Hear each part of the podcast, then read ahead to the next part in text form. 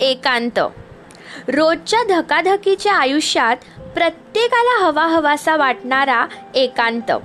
एकांत हा शब्द एकटा ह्या शब्दातूनच आला असावा. मेट्रोपॉलिटन सिटीजमध्ये जिकडे वन एटी स्क्वेअर फीटच्या जागेमध्ये सात आठ जण राहतात त्यांना विचारा एकांत काय असतो. किंवा एका रस्त्यावर राहणाऱ्या गरीब माणसाला विचारून बघा.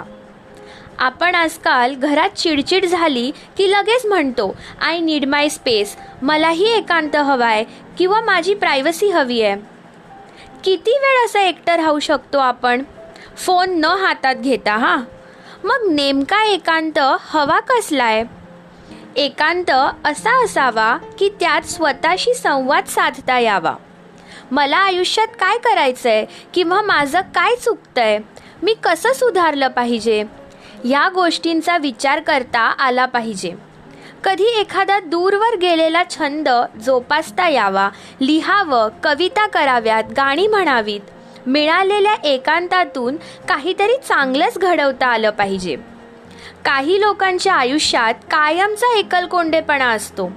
त्यांनी या एकांताचं काय करावं?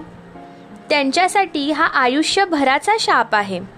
आपण ज्या दृष्टिकोनाने याच्याकडे बघतो ते फार महत्त्वाचं आहे.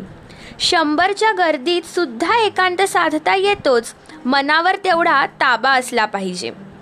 मी टाईम किंवा माय स्पेस यातून केलेल्या कृत्यांना बघण्यासाठी किंवा घेतलेल्या निर्णयांची घोषणा करण्यासाठी इतर लोकांचीच गरज भासते ना?